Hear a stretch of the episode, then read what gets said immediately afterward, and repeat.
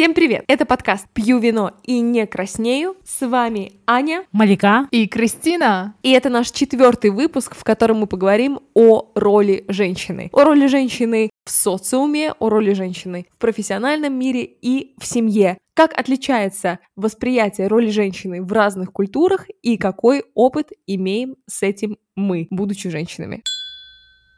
Девочки, как по-вашему роль женщины в нашей стране отличается от роли женщины в стране, где мы сейчас с вами проживаем? Что вы думаете по этому поводу? Ну, я могу точно сказать, что, естественно, в СНГ, в Казахстане, в Украине, России, Белоруссии той или иной степени царит патриархат. Я думаю, что в Казахстане это наиболее выражено. Вы, девочки, об этом сейчас еще расскажете. Но в целом женщина и ее успех не воспринимаются, скажем, как что-то обычное, как что-то нормальное. Я имею в виду успех именно в профессиональном мире. В основном, как бы мы подразумеваем, что женщина — это хранительница очага, женщина — это мама. И, как ни странно, возможно, эти слова звучат как что-то действительно древнее русское или вообще, в принципе, из какой-то античности, но на самом деле это до сих сих пор тенденция сохраняется и в наши дни. Да, к сожалению, эта тенденция на самом деле сохраняется. И самое обидное, что весь успех, который добивается женщины, приписывают мужчине. Это будь отцу, мужу или там брату, свату или так далее. Это виду в профессиональном плане. И, к сожалению, в Казахстане женщина добивается только успеха, если она замужем. И в том случае, если она замужем, значит, она добилась успеха. То есть, по сути, цель всей жизни девушек — это выйти удачно замуж. А, женщина может не только рожать детей, убирать, стирать носки, но и добиться успеха и в карьере, и развить себя как личность. Я думаю, что я абсолютно с этим согласна, но в то же время я бы хотела, наверное, немного подискутировать о Европе, потому что в последнее время, конечно, последние, может быть, 2-3 года, немного вижу лицемерие со стороны европейских стран, когда да, вы хотите поддержать женщин, да, мы будем делать все это, все для того, чтобы поддержать женщин, скажем, на высших позициях в тех же корпоратах, фирмах и так далее. Но я не чувствую искренности, скажем, от каких-то больших фирм, которые действительно желают видеть высокой позиции женщину только потому, что она действительно этого достойна, а лишь только потому, что сейчас это такой тренд, когда мы действительно должны как поощрять успехи женщин, и они должны с маркетинговой точки зрения выглядеть успешными, современными, эти фирмы. Да, Кристина, действительно так, ведь в политике компании, в основном крупных компаний, прописано, что они, по идее, обязаны нанимать 50 на 50, как мужчин, так и женщин. Но там найдут какие-то причины, почему не могут, и поэтому процентное соотношение составляет 40 женщин и 60 мужчин. Вот в таком мире мы и живем. На самом деле вы затронули сейчас очень интересную тему именно карьерного как бы развития женщин. Я читала об одном очень интересном исследовании, которое говорило, точнее, разбирало случаи назначения женщины в качестве генерального директора компании. И, по сути, в этом репортаже и в этом исследовании говорилось о том, что женщина, как правило, а, является или назначается генеральным директором в тех случаях, когда, во-первых, компания уже находится в таком кризисном состоянии, что просто любой мужчина уже как бы на это не согласится, а женщина, наверное, это будет первое и, возможно, единственное предложение за всю ее карьеру, именно становление генеральным директором. Поэтому, как правило, именно в самые кризисные ситуации именно на пост заступает женщина. Или, как иначе было сказано, компания хочет пойти на ручки к маме. На ручки к маме, но платить ей в два раза меньше, чем мужчине на той же самой позиции. на самом деле я здесь могла бы встать на сторону мужчин. Конкретно вопрос к вам. Как вы себя чувствуете лучше, когда ваш менеджер, скажем, мужчина или когда ваш менеджер женщина? Я могу сказать, что у меня не было опыта с менеджером, с именно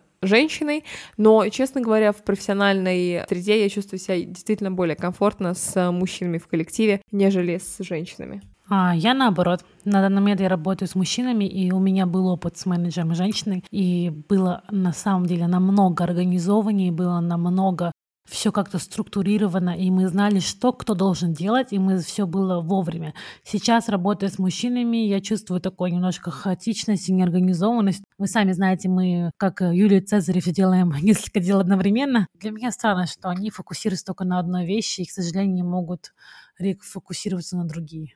Но никто точно не знает, как лучше действительно для бизнеса, если следовать каким-то мелочам и делать структуру определенных вещей, либо просто делать все ха- хаотично. Ну, действительно, мы не знаем, как лучше для бизнеса, по сути дела, но у меня был опыт под менеджерами мужчинами и женщинами определенно я бы выбрала мужчин, потому что все мои менеджеры э, женщины были более, скажем, склонны к каким-то разным своим настроениям, поэтому я должна была подстраиваться под их настроение, они более подвержены гормонам, настроениям и прочим женским вещам, которые я, как человек, как тоже женщина, не могу предвидеть заранее, и поэтому мне приходилось подстраиваться, конечно, под такие вещи, но конкретно мне много, намного легче было работать с мужчинами. Я недавно буквально обсуждала, кстати, даже со своим молодым человеком тему принятия на одну и ту же позицию, например, мужчины или женщины, особенно женщины в таком пред, скажем, родовом периоде. Мы, конечно, можем сколько угодно, естественно, говорить о том, что это печально, когда женщинам иногда отказывают в позиции просто потому, что есть риск, что она уйдет в декрет, но на самом деле все-таки это логично со стороны компании. Я знаю огромное количество случаев, когда девушки специально, скажем, искали компанию получше, они, например, прорабатывали там буквально 4-5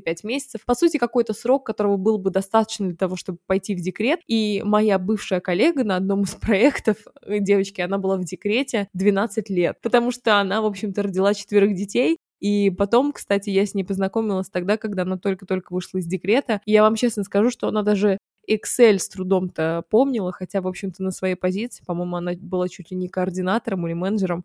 В общем, это все очень печально на самом деле. Не, не слышите ли вы у себя немножко нотки такого сексизма по отношению к самим тем же женщинам? Да, конечно, это печально, что нам подарено было рожать детей, но знаете ли вы, что в той же самой Швеции есть 50 на 50 декрет? То есть 6 месяцев сидит жена в декрете и 6 месяцев мужчина. То есть у них все 50 на 50. И считаю, что вот это такая модель семьи идеально подходила, возможно, в наш 21 век. На самом деле, вот то, что Малика, ты сказала, что в Швеции 50 на 50 декрет, это замечательно, и, в принципе, я согласна, что, возможно, мы сейчас звучим как-то немножечко сексистски по отношению к женщинам, но тот пример, который я приводила касательно 12 лет декрета, я уверена, что это был выбор женщины. То есть как бы мы, по сути, склонны не мы в смысле женщины, а мы в смысле люди, склонны паразитировать на каких-то благах, которые нам, в общем-то, предоставляются. Поэтому для меня это просто было удивительно, что компания, в принципе, тоже такое как бы потерпела. Спустя 12 лет она вернула, в общем-то, позицию, и более того, человеку даже предназначались какие-то бонусы по ее как бы опыту работы в компании, хотя по факту там из 14 лет работы в компании она проработала всего два года. Но это был ее выбор, я думаю, это такие единичные случаи, не все, не все мы такие, все мы разные. Знаете, что мне самое печаль, печали, что вроде ребенок рождается у двоих родителей, но почему-то от этого страдают женщины больше всего. Не знаю, я хочу для себя организовать э, какой-то челлендж грубо говоря. Я хочу для себя или, может быть, кого для кого-то стать примером того, что когда я рожу и у меня будут дети, я не забью на себя на 12 лет и действительно не буду всю себя посвящать, грубо говоря, детям и не отторгаться от окружающего света, а действительно шагать в ногу с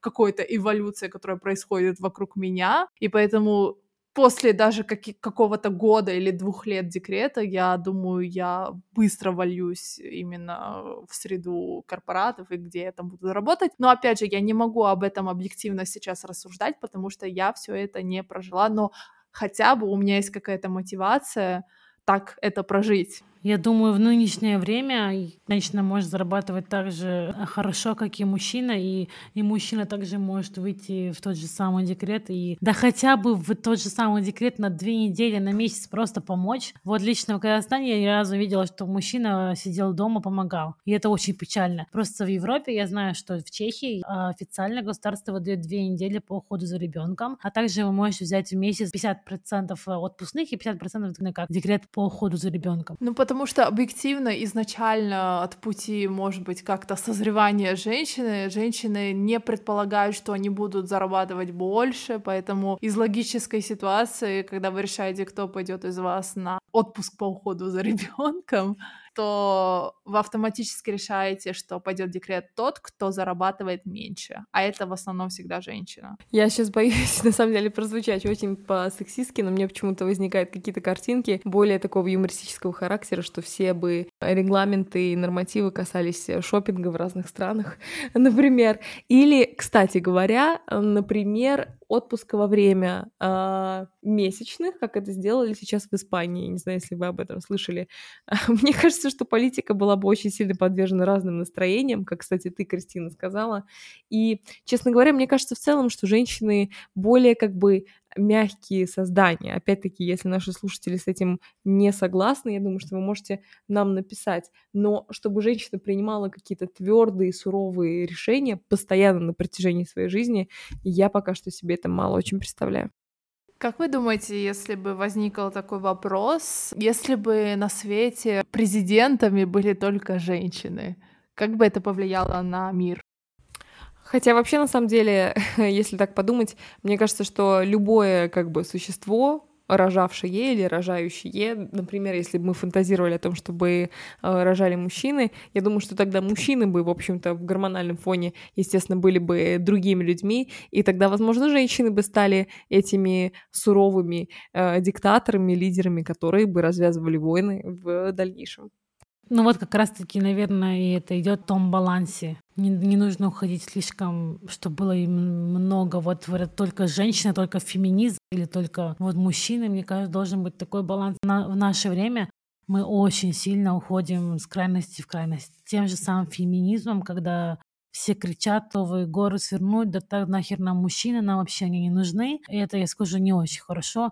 Или те же самые мужчины, которые считают, что патриархат это, ну, вернее, самое важное, и нужно это уважать. Немножко, скажем, нужно быть действительно во всем балансе. Я думаю, именно так, потому что как только мы начинаем проявлять какой-то экстремальный феминизм, мы должны всегда помнить о том, что этим экстремальным феми феминизмом мы начинаем притеснять мужчин. Вот, кстати, мы затронули тему феминизма. Я вот сейчас просто для интереса прогуглила, честно говоря, определение данного понятия, потому что, мне кажется, мы настолько часто это слышим, что мы уже начинаем путать, что это конкретно такое. И вот я, например, сейчас читаю, что феминизм вообще это спектр идеологий, направленных на расширение политических, экономических и социальных прав для женщин и преодоления сексизма. То есть, по сути, как бы феминизм по-хорошему должен восприниматься только, по сути, в позитивном каком-то ключе, потому что мы знаем, что женщины, как раз-таки особенно в патриархальных как бы обществах, лишены возможно, каких-то базовых прав или как минимум равных прав как бы с мужчинами. Опять-таки, вот мы затрагивали Азию сейчас. А, почему-то, чем больше сейчас эта тема феминизма двигается, тем больше негативных каких-то ощущений у нас возникает, потому что мы просто видим, скажем, женщин, которые, не знаю, как-то, на мой взгляд, абсолютно неадекватно как-то выступают в этом ключе, и не совсем понятно, чего они хотят добиться, а, потому что на данный момент они добиваются просто отторжения как бы а, себя, в общем-то, в обществе. Как вы считаете? Я считаю, что именно так, действительно, как ты сказала, но мне хотелось бы, наверное, может быть, и как-то начать дискуссию о том, если вы знаете какие-то примеры женщины, которая занимает сейчас, а, скажем, какую-либо позицию, и вы считаете, что она несправедливо там сейчас находится грубо говоря, только потому, что она женщина. А, на самом деле у нас, э, ну, я думаю, что в Российской Федерации огромное количество примеров несправедливо занимающих, как бы, а, несправедливо занятых постов. Только, думаю, в России, но и в Казахстане, особенно на политической арене. Да, кстати, но вот и как раз-таки пример на политической арене, я помню, что а, боже, к сожалению, я не помню имени этой женщины, но она была, по-моему, секретарем или администратором какого-то из политиков у нас в Российской Федерации. Ее дело довольно было громким несколько лет назад. Они были осуждены за коррупцию. Кстати, по-моему, она была осуждена за коррупцию вместо человека, в общем-то, чьим администратором или секретарем она была. И, по-моему, она была осуждена на 10 э, лет, как бы, э, грубо говоря, там, домашнего ареста, в котором она писала стихи, записывала даже музыкальные клипы. Ну, в общем, какая-то такая ересь.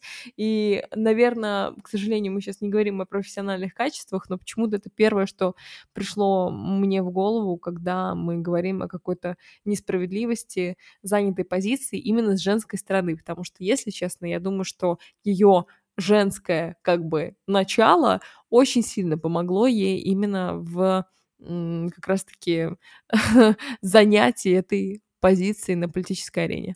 А как вы думаете, вообще нужен ли мужчинам феминизм? Ну, опять-таки, феминизм, если мы сейчас это рассматриваем как расширение, скажем, прав э, женщин или э, отказа от дискриминации по признаку пола, я думаю, что мужчинам, безусловно, нужно это движение, потому что насколько бы силен, насколько бы силен не был мужчина, я не думаю, что он может потянуть на себе абсолютно все.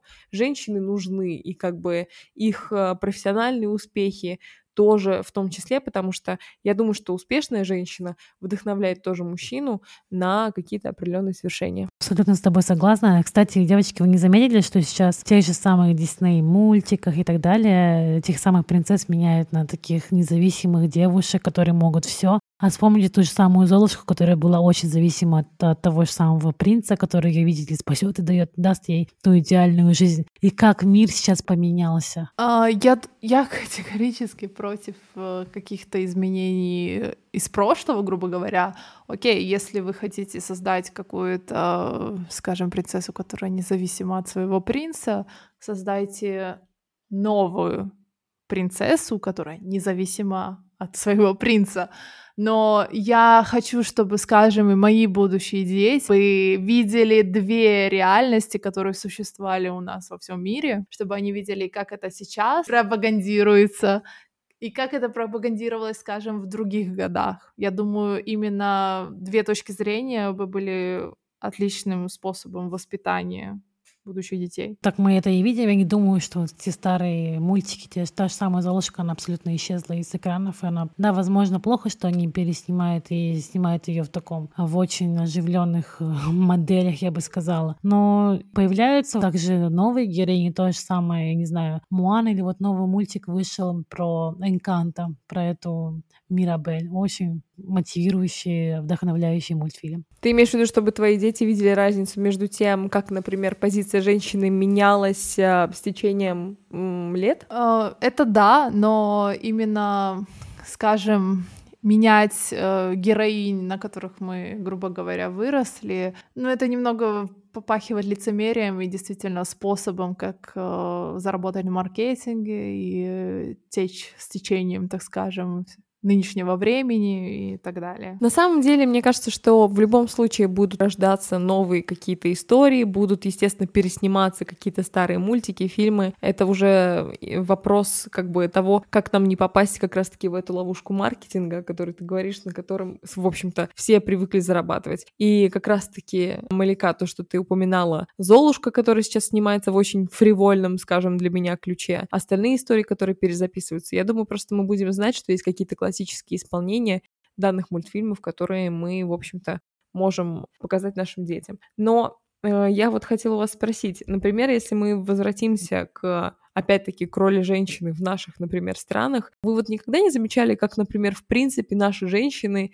или даже девушки молодые воспринимают себя? Потому что мне иногда кажется, что у наших молодых девушек, в общем-то, и нет никаких особо целей, кроме того, как, например, удачно выйти замуж как будто они, в общем-то, и не хотят особо больше ничего. Или я ошибаюсь? Да, это абсолютно так. Это заложено обществом. Особенно Кристина, допустим, думаю, со мной согласна. Казахстане это как будто цель главная твоей жизни. И кроме этого, к сожалению, ничего нет. Все твое образование, что ты получил, абсолютно обесценивается. И получается, цель всей твоей жизни выйти удачно замуж. Но, к сожалению, мало кто выходит удачно замуж. И все думают, то, что выходя замуж, изменит свою жизнь на, на 360 градусов, появится новая счастливая жизнь, но они не думают, что никто их не сделает счастливым, потому что счастливым делаем мы себя сами. По меркам общества я не могу быть счастливой, при этом не выходя замуж. Ну, Здесь можно, наверное, и двояко рассуждать, если обратимся на сторону мужчин. И если ты мужчина, который родился, скажем, в том же Казахстане, у тебя намного, ну, не намного, но тем не менее, может быть, сложнее жизнь иногда потому что ты должен обеспечить всю свою семью, а если ты не обеспечишь, тебя пилят со всех сторон. Я думаю, здесь тоже есть какое-то прищемление и так далее. Конечно, сейчас это намного меняется, потому что у нас, конечно, женщины золотые в Казахстане готовы и работать, и за детьми следить, и все такое а мужчины только, по сути дела, работают. Но если мы немного выйдем за рамки мегаполисов, то там, скорее всего, сохраняется традиционный быт, где женщина действительно сидит только дома и нянчится с детьми, а мужчина должен обеспечивать полностью всю свою семью, что как бы с моральной, психической и так далее точки зрения это тоже, предполагаю, может быть реально тяжело. На самом деле я всегда удивлялась, например, женщинам, которые действительно, например, всю жизнь были дома и ухаживали за детьми, потому что, мне кажется, они лишают себя такого огромного количества впечатлений вообще. Я даже не говорю о том, что там женщина могла бы путешествовать по миру, а не сидеть с детьми. Понятное дело, что это как-то глупо. Но в целом, например, даже э, когда мы говорим о том, что мы, например, с вами работаем в каких-то больших компаниях, набираемся опыта, мы же действительно учимся жизни, и это бесценный опыт. А в то время как, например, женщины, которые только рожают, грубо говоря, и ухаживают или растят детей, по сути, они же практически уподобляются образу ребенка. Они разговаривают с ними на одном и том же языке. Женщины наверняка проводят время в ключе, что там, ой, облачко, солнышко. Ну, то есть, как бы мы, по сути, чтобы общаться и понимать наших детей, мы должны с ними быть примерно на одном уровне. И когда я, например, слышу, что женщина там даже 12 лет провела в декрете, я думаю о том, на каком уровне развития она сейчас, потому что мне кажется, что это огромная в каком-то смысле все-таки потеря. Ну, я думаю, у нас тоже ждет первые года ребенка очень важны, и нам мы через это пройдем. Просто нужно понимать и знать, что декретом все не заканчивается, и нужно также саморазвиваться дома, не только сидя за подгузниками, также просить помощи у других людей. А знаете, что меня больше всего беспокоит, что женщины, которые, вот, как ты и сказала, уподобляются вот этому образу ребенку, они настолько привыкли к комфортным условиям, что забывают, что нужно быть самостоятельной, независимости. Мы никогда не знаем, что случится с нами завтра, послезавтра. Наш муж может от нас уйти, может быть, что-то случится. И нужно иметь свои те же самые карманные деньги, чтобы сходить на маникюр, да и, в принципе, обеспечить своих детей, потому что мы не можем рассчитывать только на одного родителя в семье. Вообще, на самом деле, мне кажется, эта мысль рождается именно из суждения о том, что многие воспринимают замужество в каком-то смысле как э, конец. То есть как... Скорее, как спасательный круг, я бы сказала. Да, да. А на самом деле ведь, по сути, замужество — это только начало вашего совместного пути. И вот как раз-таки тогда, когда вы уже поженились, нужно прилагать, в общем-то, все усилия для того, чтобы ваш брак был здоровым и счастливым, а не так, что как бы, о, мы поженились, все, можно, в общем-то, на все забить, потому что он или там она моя или мой. Поэтому, да, мне кажется, просто именно восприятие брака и того, что сейчас я могу, в общем-то, сложить руки, вот это как раз-таки нас, нас расслабляет. Но в сравнении, например, с нашими мамами, бабушками уж тем более, наверное, мы должны быть благодарны цивилизации за то, что даже сидя с детьми, например, мы можем развивать, в общем-то, себя как личность и не стоять на месте. Наверное, кстати, наша Кристина с тобой общая подруга, возможно, может послужить примером, которая, будучи с э, годовалым ребенком, успевает э, работать, развиваться и даже, боже мой, э, прослушивать курсы, с которыми я знаю, что ты не совсем согласна. Да, и даже, допустим, например, даже моей мамы, я вообще поражаюсь, что вы понимали, она у меня педиатр, доктор э, медицинских наук, и у нее четверо детей. И я, я вообще не понимаю, как она все это успела. Что вы понимали, да, в медицинском университете они учат сколько лет, Кристина? Лет 12, я не знаю, всю жизнь. А, чтобы быть точным, 6 э, лет в университете плюс минимально 5 лет аттестация. Да, и, и представляете, это еще нужно не терять свою практику и при этом воспитывать детей, э, ухаживать за мужем и так далее. И я вообще, честно, мама, я тебя люблю, привет передаю и вообще с тобой восхищаюсь. На самом деле, именно, может быть, поэтому у меня молодой человек э, доктор, поэтому у нас никогда, наверное, ну, так, может быть, в шутку появлялся вопрос, кто, по, э, кто пойдет в декрет. ну, естественно, пойду я, потому что, ну, парень, доктор, должен строить свою карьеру еще в течение следующих 10 лет, а моя карьера достаточно быстрее развивается, потому что моя область э, знаний, финансы, экономика и так далее, это намного, я считаю, легче, чем все-таки медицина. Поэтому у нас как бы этот вопрос не стоял. Но у нас не стоял только потому, что не потому, что я женщина, а он мужчина, а потому что у нас немного разные сферы работы. Вообще, медики — это круто. А у меня к вам, знаете, девочки, такой интересный вопрос по поводу... Мне всегда было интересно, и я почему-то не особо глубоко об этом задумывалась, почему девушки, выходят замуж, меняют свою фамилию, и потом эта фамилия достается, получается, детям, скажем, они продолжают уже фамилию своего отца. Я знаю, что в некоторых странах используют двойные фамилии, но тем не менее продолжается только род почему-то мужчин. Почему женщины даже в этом плане немножко притеснены, хотя женщины как раз-таки производят этих самых детей на свет. Я думаю, это и тоже из-за того, что сам термин «замужем», «замужем», то, что ты за мужем своим, то бишь ты скорее выносишь его фамилию. Но я тоже бы хотела, наверное, знать ответ на этот вопрос на самом деле потому что действительно, почему дети, которых мы рожаем сами, грубо говоря, объективно, физически э, носят фамилию наших мужчин. А, более того, я знаю, что имеются как бы двойные фамилии, в общем-то, и это тоже, по сути, как вариант а, исхода событий. Но я согласна, что вот а, Малика, первое, то, что ты говорила, женщины, понятное дело, хотят, а, например, поддержать облик какого-то единства семьи, поэтому, в общем-то, они берут фамилию мужчины. Ну и опять-таки, если, возможно, фамилия мужчины кажется более благозвучной, чем та, которая есть у нас, тоже, в общем-то, почему бы и нет. Но я, например, за себя тоже бы сказала, что, скорее всего, я бы не стала менять свою фамилию, потому что со своей фамилией я бы уже связывала какую-то свою профессиональную идентичность. В Казахстане, допустим, это связано с тем, что якобы мужчина берет на себя ответственность за, за женщину, и якобы он становится собственностью, то есть она становится собственностью мужчины. И, честно, это немножко для меня оскорбительное. Поэтому, выходя замуж, я не собираюсь менять свою фамилию, потому что... Да и самое интересное, а, мама моего молодого человека, она сказала, ты что, если бы не женщины в этом мире, хрен был, кто вообще родился.